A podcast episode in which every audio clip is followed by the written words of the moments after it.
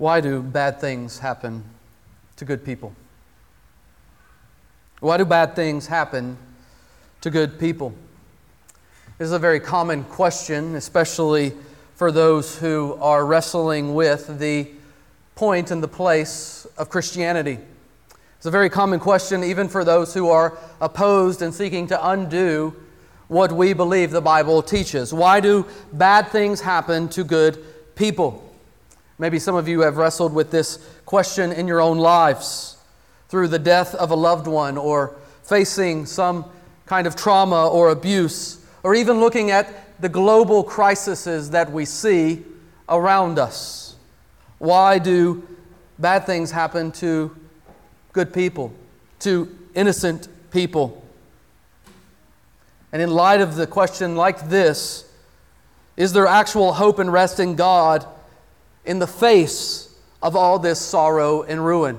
Or to say that another way, does God even care when things fall apart in our lives or in the world around us, when His name is hated and His people are persecuted? This morning we began the second half of our journey through the minor prophets. We have made our way through half of them now, and it has been a joy for me to preach. I hope it's been a joy for you to absorb what is held out in God's Word. But as we come now to the second half, we come to this question. As we come to the prophet by the name of Nahum, we find an answer in God's Word of some sorts to this kind of question. But as we go on here from now, Nahum included, and the prophets who are left, we are going to enter into uh, some of the shorter prophecies, the smaller of the minor prophets, with the exception of Zechariah. And we'll do that prophet, the prophet Zechariah, into two sermons because he's a bit longer. But the rest of these is going to they're going to go fast, and I'm excited to get through them. But we're still coming at this question, and the, and the question I just asked is a part of that question is, is how God works among his people to draw them back to himself. You remember, this is the point of the minor prophets. This is why God gave them a word to deliver to his people, so that he could call them back, so that he could bring renewal to them and reformation to who they were supposed to be, to reform them into who they were. And so you may be wondering how does the question of God's place in evil in the world and God's people needing renewal actually go together? This is what Nahum answers for us. If you turn there in your Bible, you'll see that we, we get very little information about Nahum. You can begin to go ahead and try to find the book if you want. But we find very, out very little information about who Nahum is, what he is, or where he is from, or when he spoke.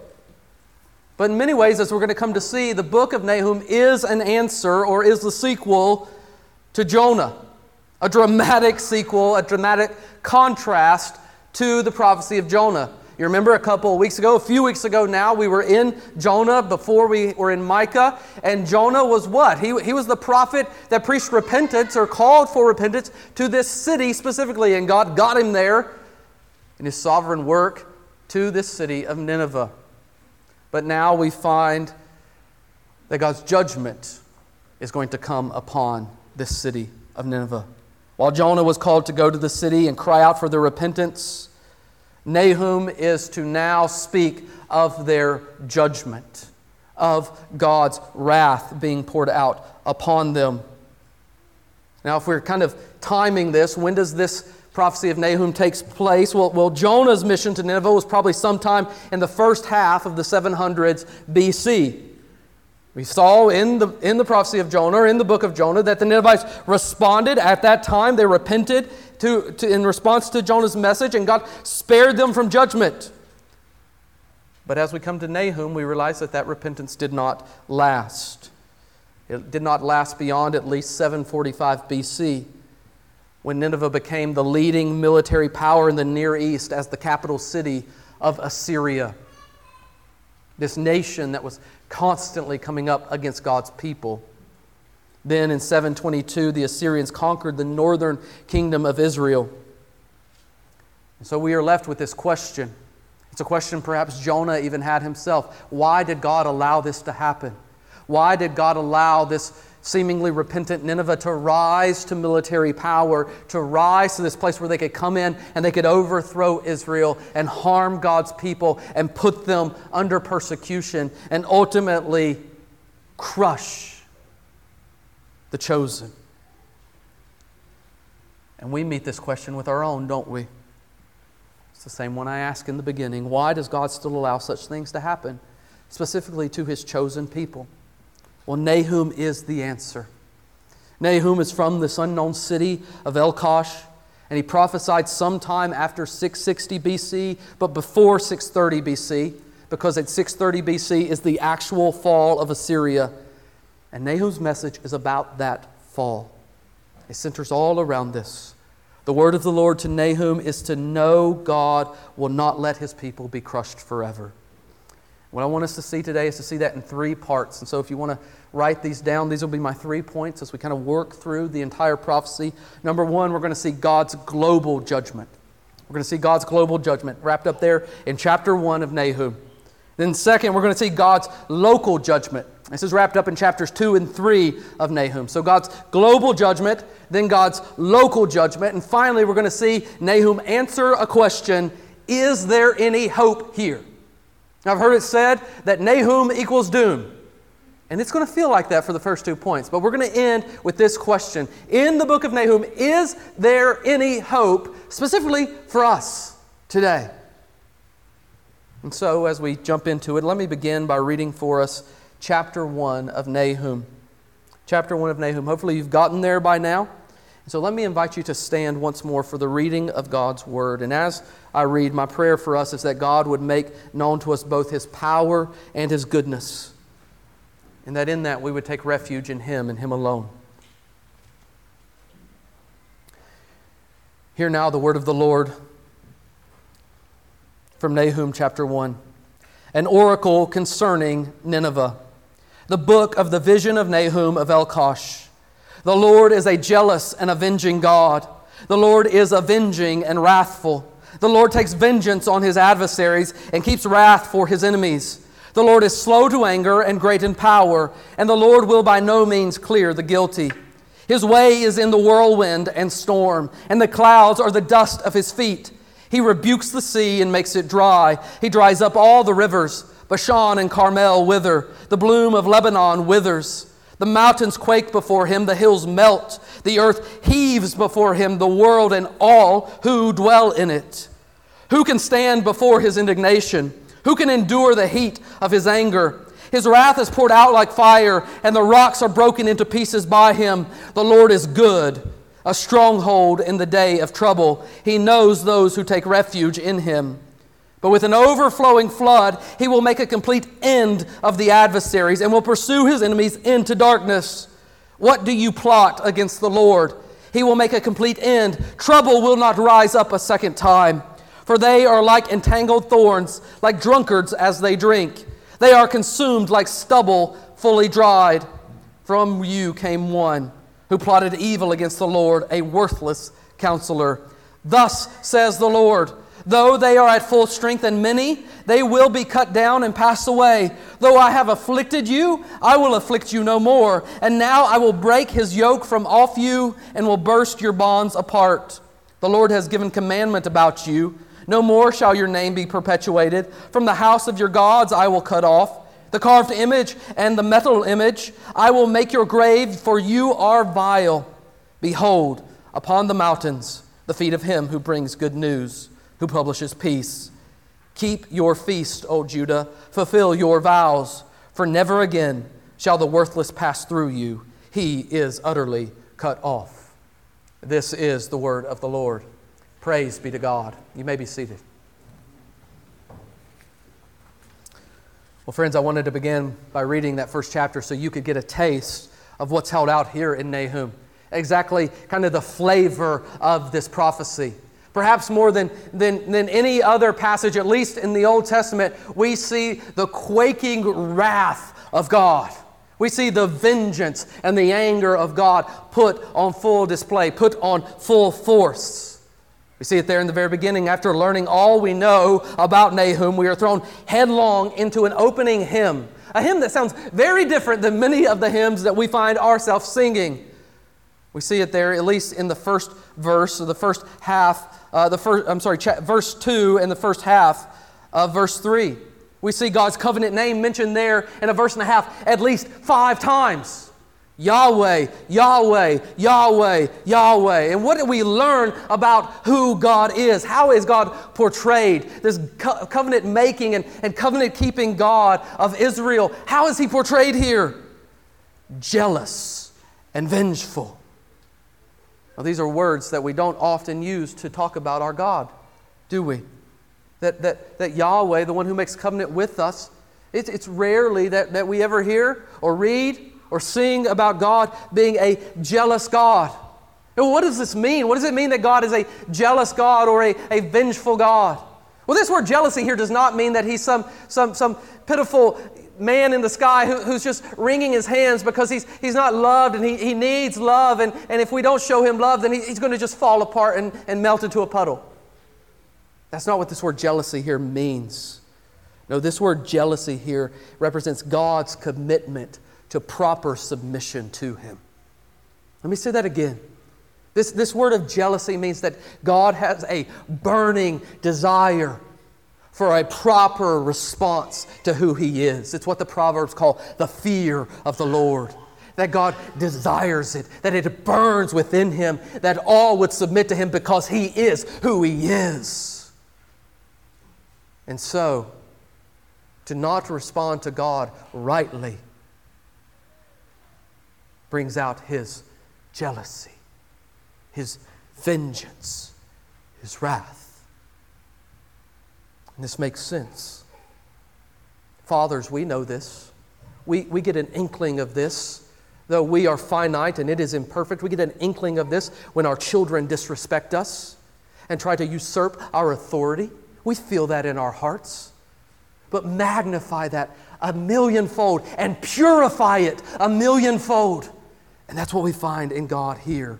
And yet, as we continue reading of this Yahweh, we find there at the beginning of verse 3 that he is slow to anger and great in power, and the Lord will by no means clear the guilty.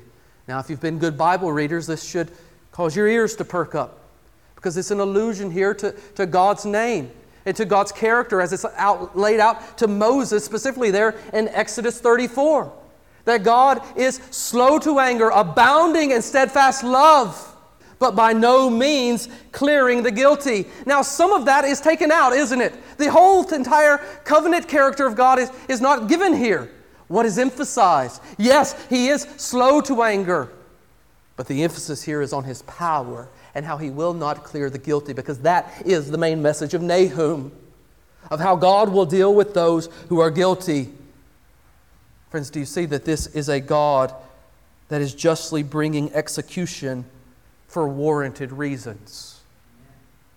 So, what are his ways and means of displaying this? Well, we find it wrapped up here in this beautiful metaphor, this beautiful imagery of nature itself. Look there in verses, the second half of verse 3, all the way down and through verse 5. Look at the things that are mentioned that, that God comes and He comes on a whirlwind. There's a storms mentioned, clouds, the sea and the rivers, the beautiful terrain, the mountains, and all the earth. And not just all the earth, but all who dwell in the earth. All of the created order is listed here as God approaches and condescends into it. What truth is held out here in this image of God? We don't just know God's character here in these first few verses, but we see Him moving and acting. Acting as what? As this all powerful warrior that literally has creation at His command.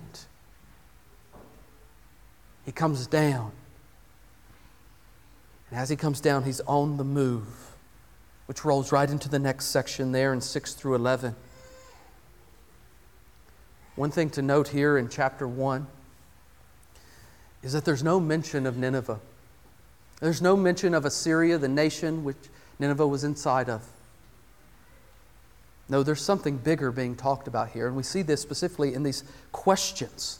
These questions that are asked there in, in verse 6 and then again in verse 9. Look at those questions. There's three of them. Beginning in verse 6 Who can stand before his indignation?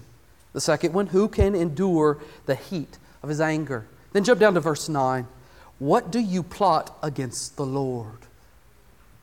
These are seemingly taunting questions that he's laying out before the nations. The prophecy of Nahum is one of questioning what they are about it and what exactly are you trying to do. This has a very Tower of Babel feel to it. What are you trying to do? How are you trying to come up against the Lord? How are you trying to plot against Him? How are you trying to deceive Him and manipulate and maneuver God for your own pleasure and your own gain? What, O oh nations, do you have that can come up against this powerful God, that can withstand His burning anger? And we see the answer to these questions then in the second half of verse 6. His wrath is poured out like fire so much so that the rocks are broken into pieces. And then again in verse 8, but with an overflowing flood, he will make a complete end of the adversaries and will pursue his enemies to darkness. Then, the second half of verse 9, all the way through 11, see how he answers this question about those who plot against him. He will make a complete end. Trouble will not rise up a second time. For they are like entangled thorns, like drunkards as they drink. For they are consumed like stubble fully dried. From you came one who plotted evil against the Lord, a worthless counselor. What do we see here, friends? We see this image of God that, again, I say is unpopular, unpopular in our day. That there is coming a day when God will crush his adversaries finally and fully that he will thwart their plans and the works of those who plot against him. This has a very Psalm 2 ring to it as well. Why do the nations plot in vain? Do you see and hear the vanity of being an adversary of the Lord, of being his enemy? It is worth nothing. You will be brought to a complete end if you stand against Yahweh. We see this in this great collision there in 12 through 15 of chapter 1. God speaks. And friends, when God speaks, it will surely come to pass. His word will not return void. And so Nahum no longer prophesies for God, but gives us the direct speech of God Himself here. Thus says the Lord. In the first part, there in verses 12 through 13, it seems to be a covenant conversation of sorts. He seems to be speaking to his people of sorts. Though they are at full strength, and many, they will be cut down and pass away. Though I have afflicted you, I will afflict you no more. And now I will break his yoke off you and will burst your bonds apart. Well, God is making a promise here to his covenant people that those who have opposed them, those who are their adversaries, he will free. He will bring them to nothing and he will redeem his people. But he's not just speaking to his covenant people. No, there in verse 14 and on into 15, we find his condemning conversation, do we not? No more shall your name be perpetuated. From the house of your gods I will cut off. The carved image and the metal image I will make your grave, for you are vile. Friends, what do we make of such jealousy?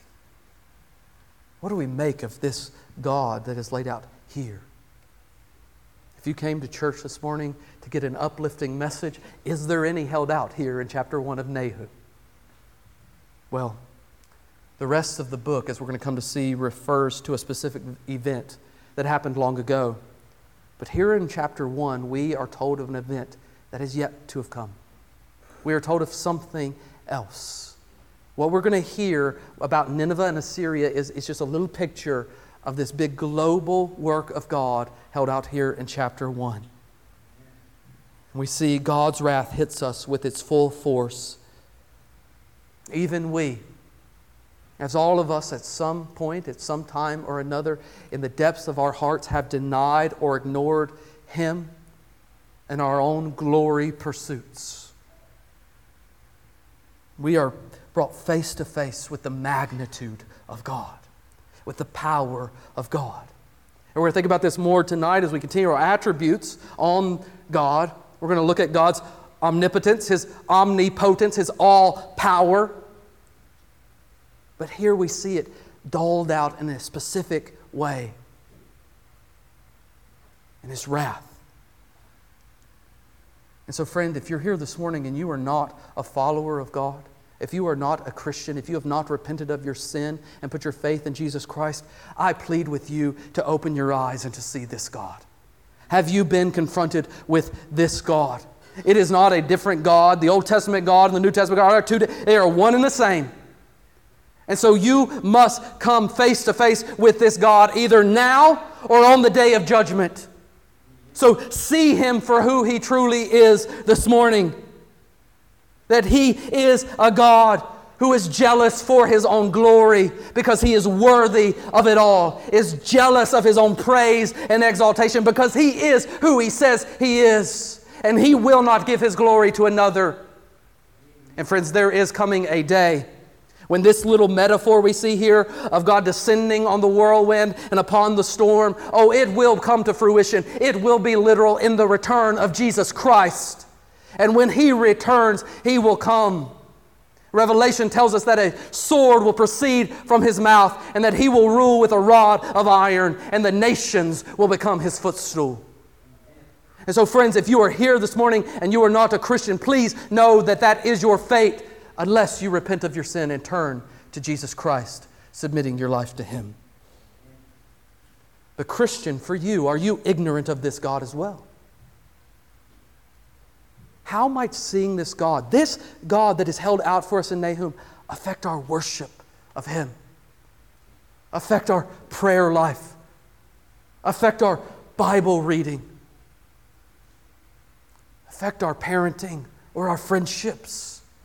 How might it affect how we evangelize, how we have a zeal for missions and for the nations? Knowing that this God is coming and he will wipe out all of his enemies. How does it give us a heart to see his enemies repent and become his friends? What a chapter to meditate on this week. But this future day of judgment lays the groundwork for Nahum's prophecy about local judgment. So let's turn there as we think about chapter 2 and chapter 3. God's local judgment. See, Jonah had called Nineveh to repentance but this repentance did not continue to the next generation. We saw the king of Nineveh at that time repent, but it seems now, as we enter into this local time of judgment, that there has become a new king who has risen up, and he has not repented of his sins, and he is not a follower of God, and he has not put on sackcloth and ashes and cried out to the Lord. No, we find something has happened here.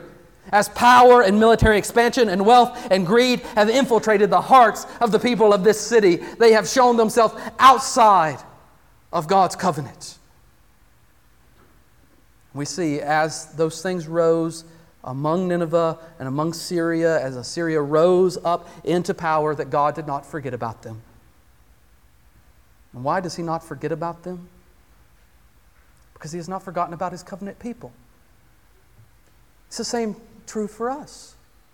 Why will God's enemies not go unpunished? Why will God not leave all the injustice and all the sorrow to rule and reign in your own life? Because He will not forget about you. Therefore, He cannot forget about that which is done to you and that which is done to Him.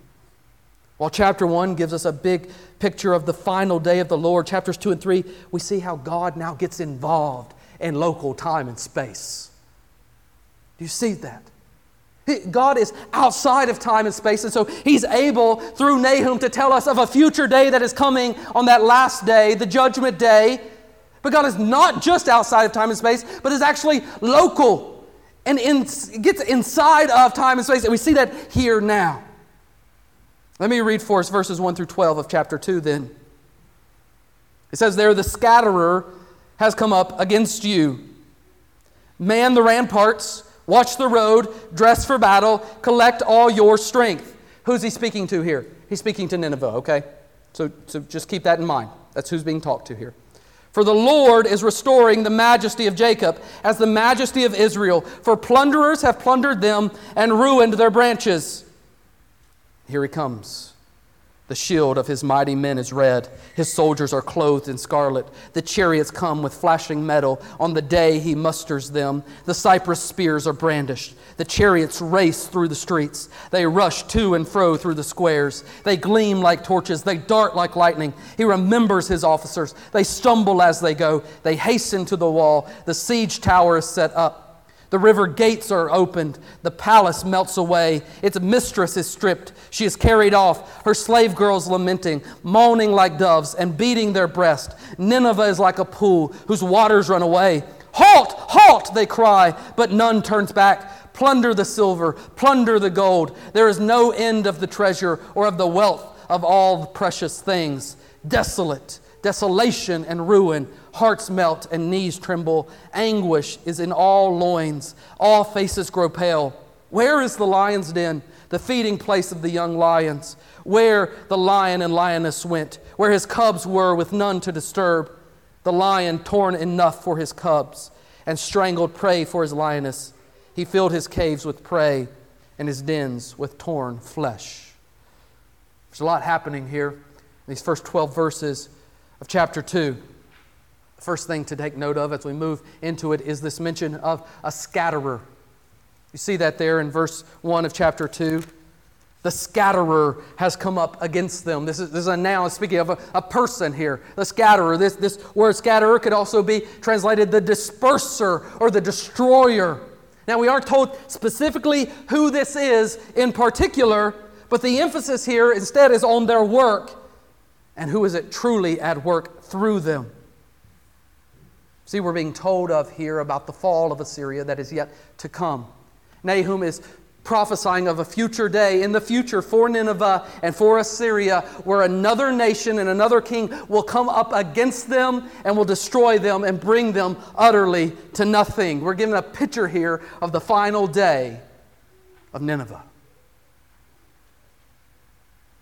God has used the Assyrians previously as his disciplinary rod on unfaithful Judah. But this work would no longer be needed because the Lord is restoring, it says there, the majesty of Jacob.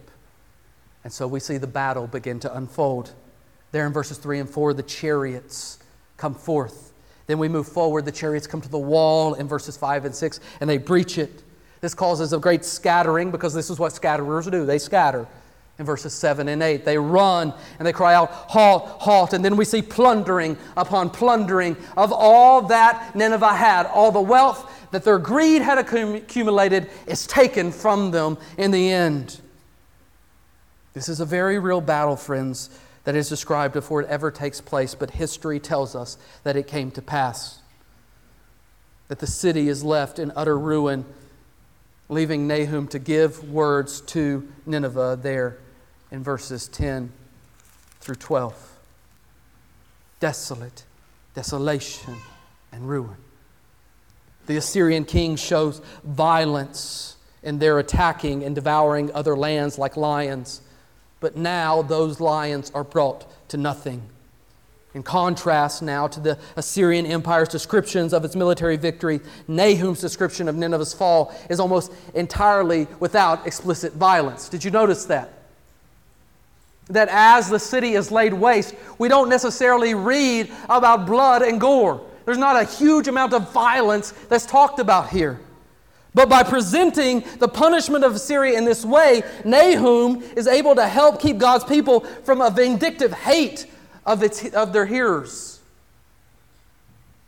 Because God's people are not commanded here to bring this about themselves, are they? God does not say, okay, my chosen people, now you're going to be the ones who go and take out Nineveh yourselves. And so God describes this great ruin that comes upon Nineveh in a way that protects their hearts, but also gives them the hope. The hope that what?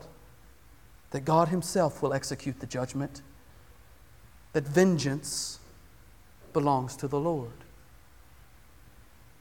Friends, I bring this out because the arrival of the kingdom of God, the kingdom of heaven in Christ, earthly minister, is similar in this way that it is without violence.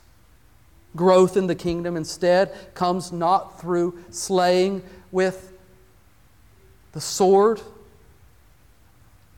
that stands in the sheath, but it comes through slaying with the sword of God's word. Growth in God's kingdom comes through spirit empowered witnesses to Christ in all the world, as Acts 1 tells us.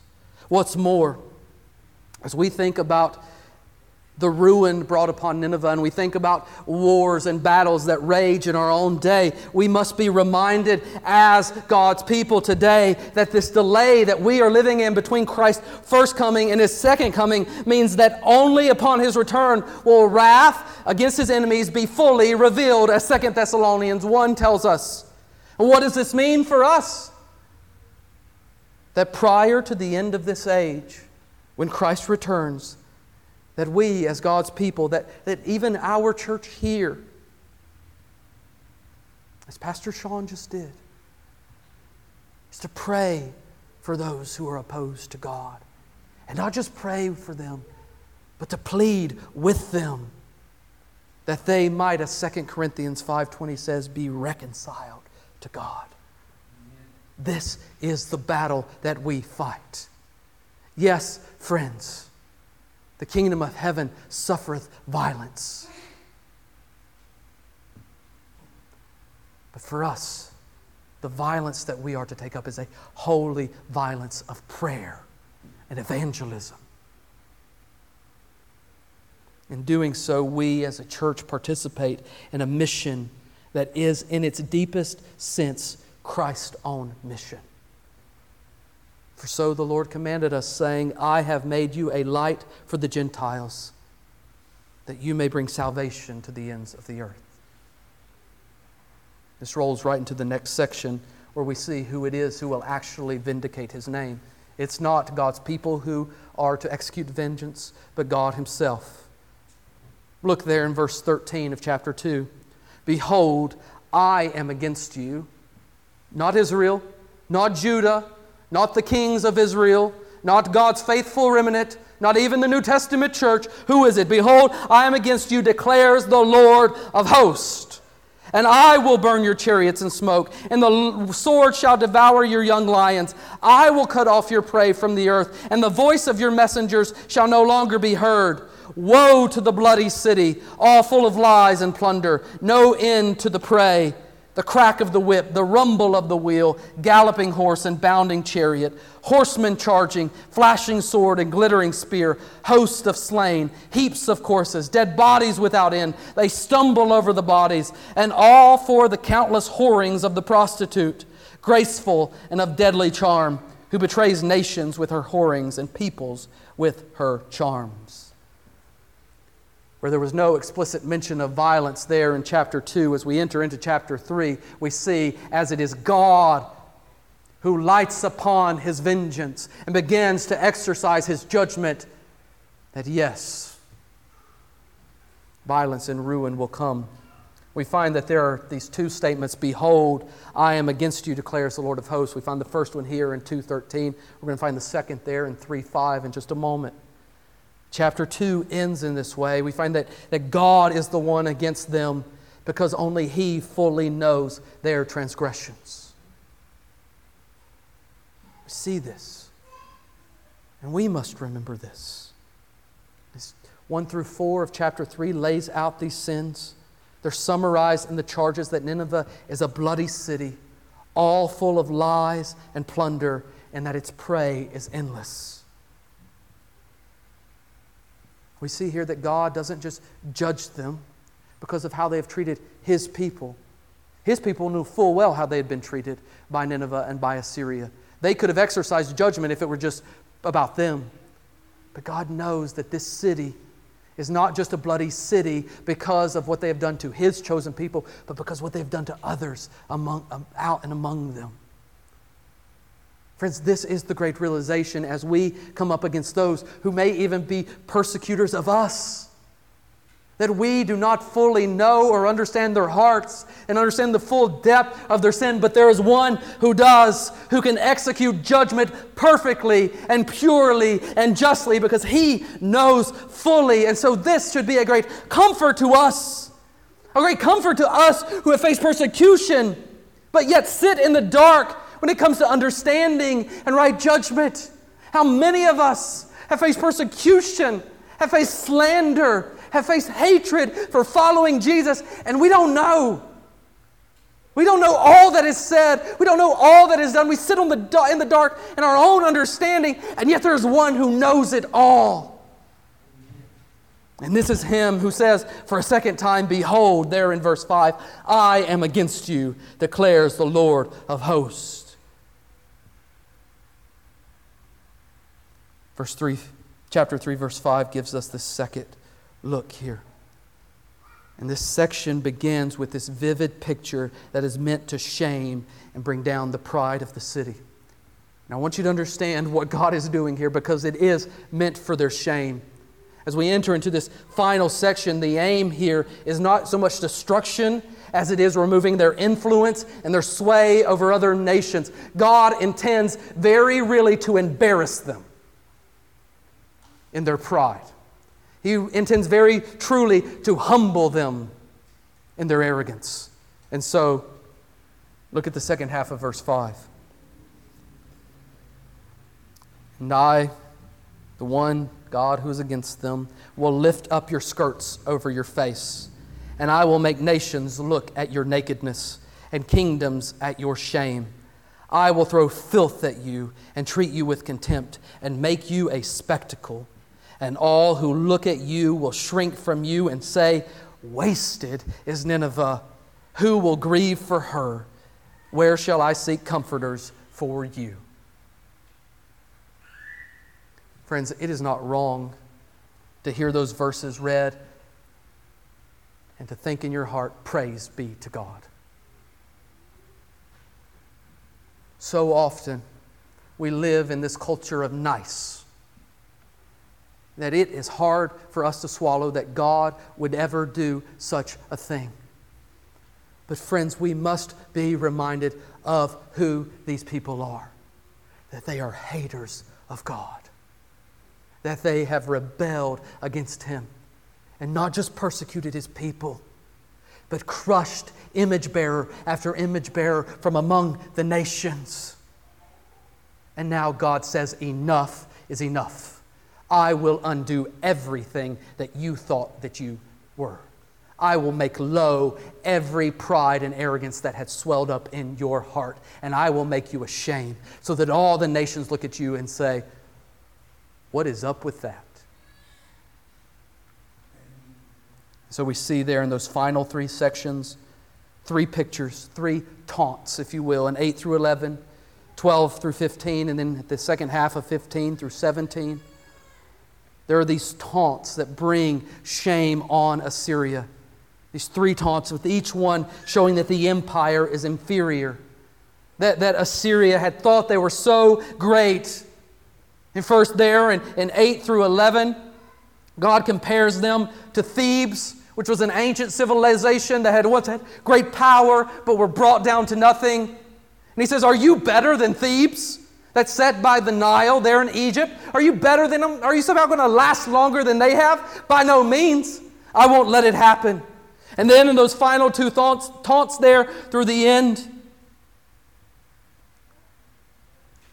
he undoes their own military invincibility. He says, You think that you're invincible. You think that there's nothing that can come up against you. You think that you are going to last forever, that you are the sovereign rulers of the nations that your empire will last. What do you think I'm going to do to you? I am going to bring you down to nothing.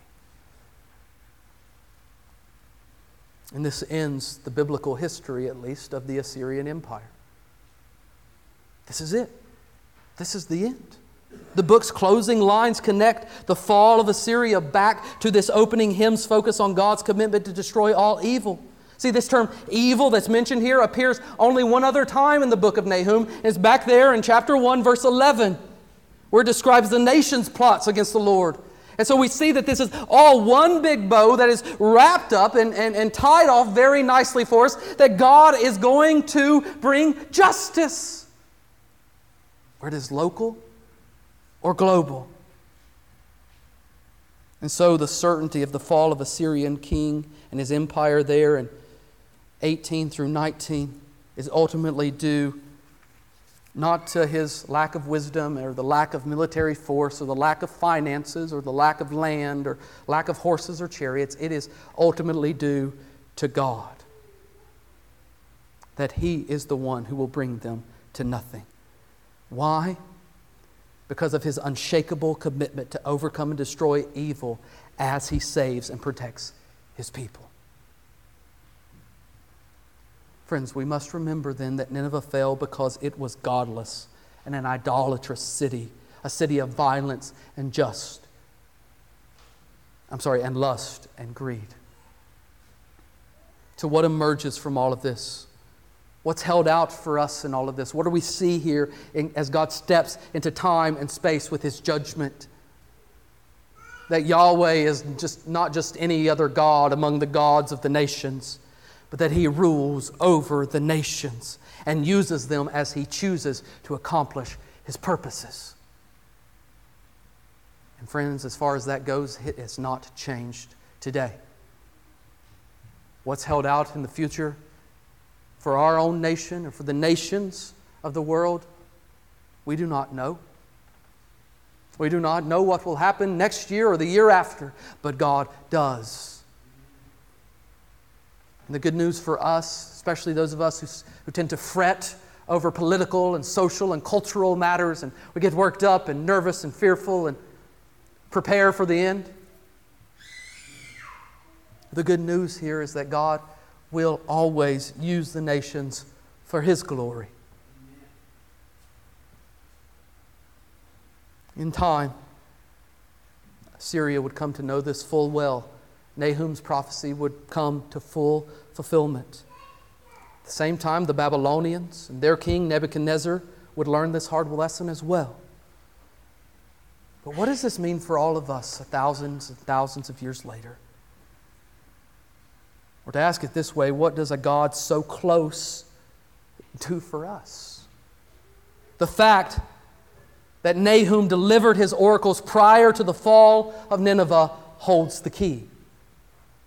I mean, don't miss this. As you, as you stand and look back on this in history, you can, you can glaze over this, and I don't want you to. That Nahum gives this prophecy before it happens. And therein holds the key, the hope for us. This is a powerful reminder to us that in due time God will deal with evil in general, that He will deal with their persecutors in particular.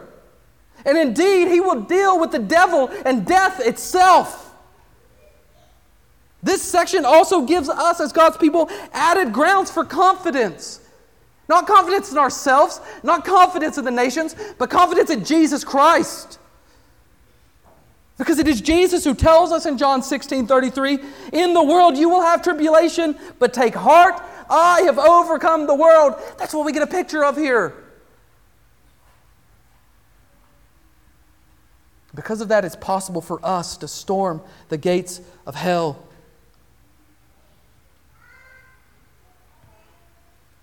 because they shall not prevail over Christ building his kingdom through his church. But beyond this, we know that our individual trials are also not lost on God. Yes, this deals with cities and nations. But for God's people during this time, this was a very real and present trial. This was a very real and present tribulation.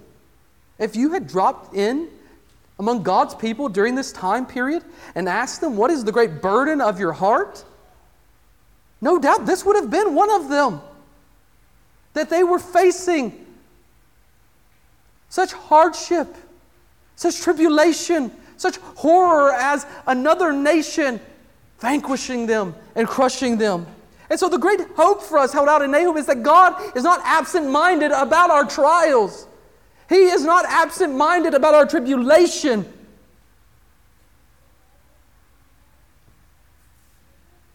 His eye does not suddenly miss us, but everything is passing through his hand.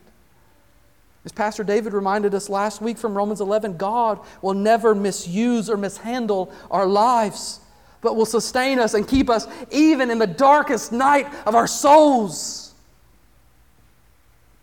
This is the good news. of a sovereign and powerful God, that He uses the darkest of times for our good and for His glory. This weekend, our family watched Fellowship of the Ring, and I was reminded of this scene. It's in the novel as well, where they run into the cave, into the mines of the dwarves. The orcs are pressing in. Balrog is about to come, take Gandalf off somewhere into the deep. And as they're sitting and waiting in the darkness, fearful, Frodo, who's been entrusted to carry the great burden of taking this ring to Mordor, turns to Gandalf and says, I wish the ring had never come to me. I wish none of this had happened. And friends, when we were watching the movie, I'm like, there's so many situations in my life. That's, that's the same thing I say. I wish this burden were not here, and I wish that this would have never happened. But Gandalf turns to Frodo, and this is what he says So do all who live to see such times, but that is not for them to decide. All we have to decide is what to do with the time that is given to us. There are other forces at work in this world, Frodo, besides the will of evil. Bilbo was meant to find the ring, in which case you were also meant to have it. And that is an encouraging thought. Friends, many of us carry burdens in our lives. And we step back and we think, God, why is this happening? Why am I here? Why am I tasked to carry this? Why are these burdens upon me? Why has this been allowed to take place in my life, in the life of my loved ones? And here in Nahum, we are reminded of this truth. It's the truth that Gandalf held out, though not as explicitly as Nahum that there are other, are other forces at work, and it is the force of God Himself. It is the work of God Himself. That God is not absent minded to the wreckage of our lives, but He knows the details in and out and is working in them in ways that are above our understanding, that are outside of our power. Which brings us to the final lingering question Is there any hope for us? Is Nahum all about doom? Is there anything to be held out for us? All this talk what's to come for those who stand opposed to God, this is bad news for those who stand against God. Maybe even for some of you today. But what for God's redeemed people? What does Nahum desire to reveal to them? I, I, don't know if you picked up on this, but flip back over to the very beginning of the book. Verse 1, third word in. An oracle concerning Nineveh. Friends, I believe that that word is not there, concerning, on accident. I believe that if this were a prophecy for Nineveh, it would say a word, an oracle for Nineveh. But the word for is not there. No, in the Hebrew, the word there is the word we, we translate concerning, about. So who is this message for then? Friends, Nahum is doing what all of the prophets here are doing. They are delivering God's word to God's people. Yes, this is a message about another nation, a nation who had crushed underfoot God's people. And so God is now giving them a message that He has not forgotten them. What does Nahum reveal to them? Well, we've seen this throughout the prophets. Hosea answered the question, What is God's love? Joel answered, who will God save? Amos, does God actually care? Obadiah, does God have enemies? Jonah, how deep is God's mercy? Micah, what does God want? What does Nahum say? Each of these prophets' aim was what exactly? Remember, the aim of the prophets is to bring reformation to God's people, to put them back in mind, I'm sorry, in line with God's heart and mind to make them reflect once more the glory of Yahweh to the nations. So, what of Nahum? What's his message to God's people? What reforming work is he doing here? Well, he desires to help them see the power and the protection of God. I didn't have to work hard on that alliteration, so you should be able to remember it. The power and protection. This is what Nahum is about God's power, as we've seen, but also his protection. In a word, his refuge. This is the life thread that is woven throughout Nahum's word refuge. Refuge is a popular word in our day. It's a word that we see thrown around all the time in media and politics that we want to be a refuge. We want to be a refuge for this people or that people. We want to be a refuge any way that we can. What does it mean? Refuge means to be a place of safety, a place of care. This is why when we talk about refugees, we're talking about those who are seeking safety, who are seeking protection, who are seeking care. But what does Nahum say about this? Look back at verse 7. The Lord is good, a stronghold in the day of trouble. He knows those who take refuge in Him. Friends, that whole beginning of chapter 1 is all about the character of God. So, what do we learn here? That the Lord is good. Here's your daily Hebrew lesson. It is the word tov. It's an easy one to remember. T O V, tov, good. It means that He is pleasant, that He is favorable, literally, that He is happy and right. In some ways, it is the very opposite of vengeful. And so, what is it doing here? We've just heard that God is vengeful, that He is jealous, that He is wrathful, that He is angry. But He is good, He is pleasant, He is happy, He is right. Why? Who? How does that work? He is good to those who take refuge in Him. He is a stronghold, not only good, but powerful. He is a stronghold. This is the answer to all of our troubles. How can he be these things? Because he, look there at the end of verse 7, he knows. This is such a powerful word in the Old Testament. It means to, to know intimately, to know deeply, to know fully. Not just knows, like, hey, I heard about that person, but to know, like, this is my best friend. He knows. And because he knows, like a good doctor, he always applies the right medicine. We see this work continue. Go to verses 12 and 13 of chapter 1.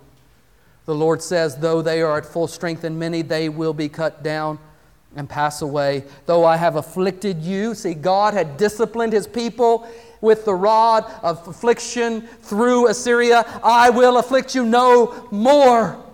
What is the work of God? That he had brought the discipline and he had now promised to remove it. Friends, what good news for us as we read passages like Hebrews 12, 3 through 11. That his bitter allowance in our life is meant to produce a sweet aroma of glory in the next. What is this for us? Well, verse 15 of chapter 1 tells us what this is for us. Behold upon the mountains the feet of him who brings good news and publishes peace. Do you understand this?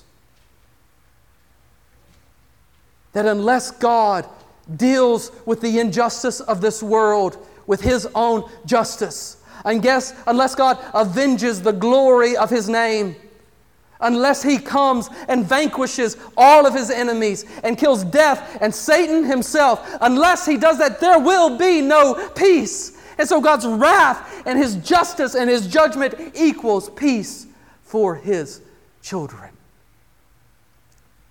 And what is the great outcome? Well, verse 2 of chapter 2 gives us some insight into that, does it not?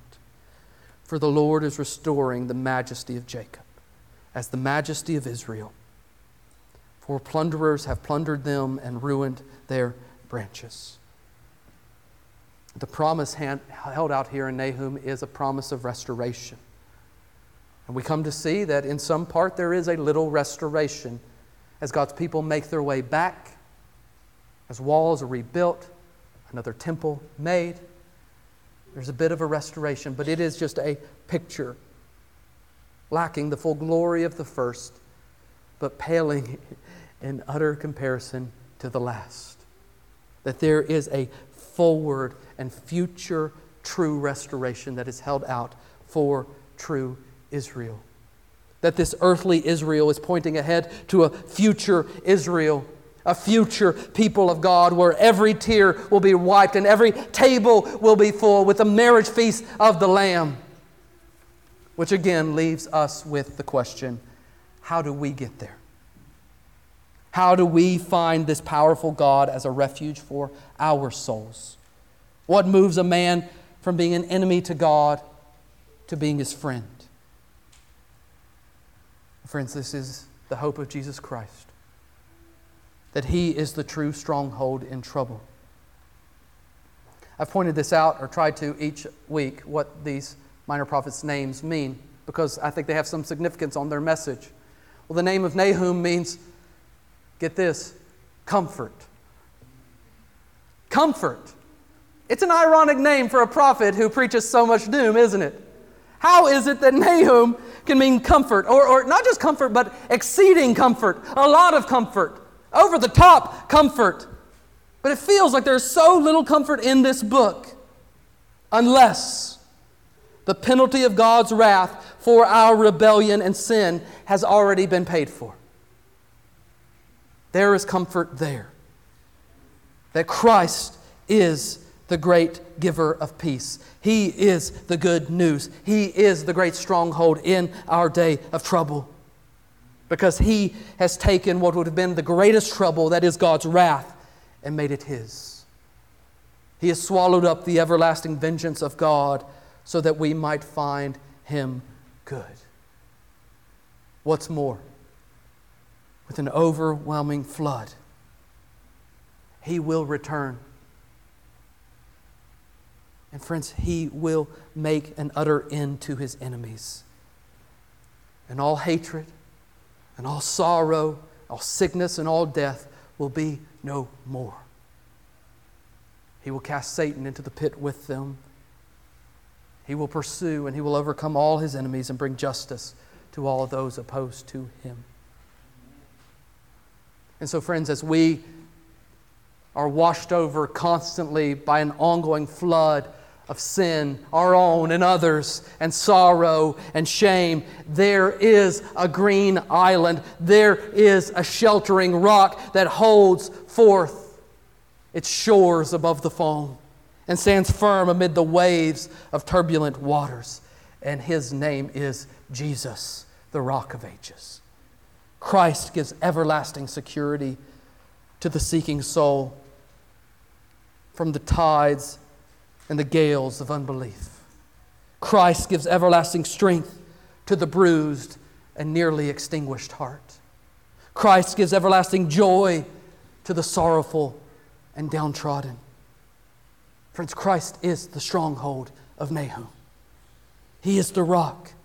He is the one who reforms and restores now until the day when His very presence shall transform us once and forevermore into glory upon glory.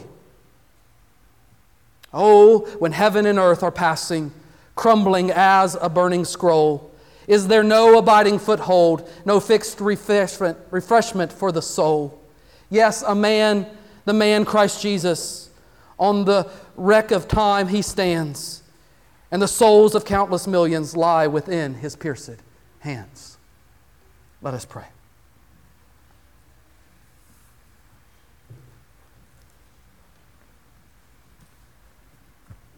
Christ, we come before you, resting upon your pierced hands. You are the stronghold of our lives.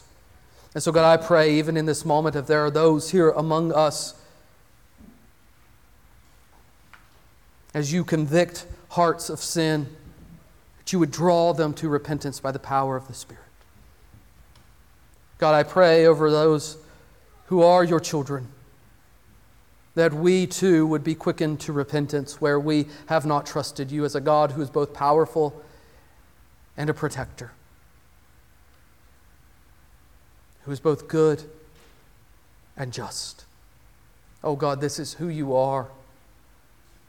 And Jesus, as we look forward to the day when you will return and make an end to your enemies, give us faith to trust that we would have eyes to see and ears to hear the goodness of Christ Jesus our Lord. In his name we pray. Amen.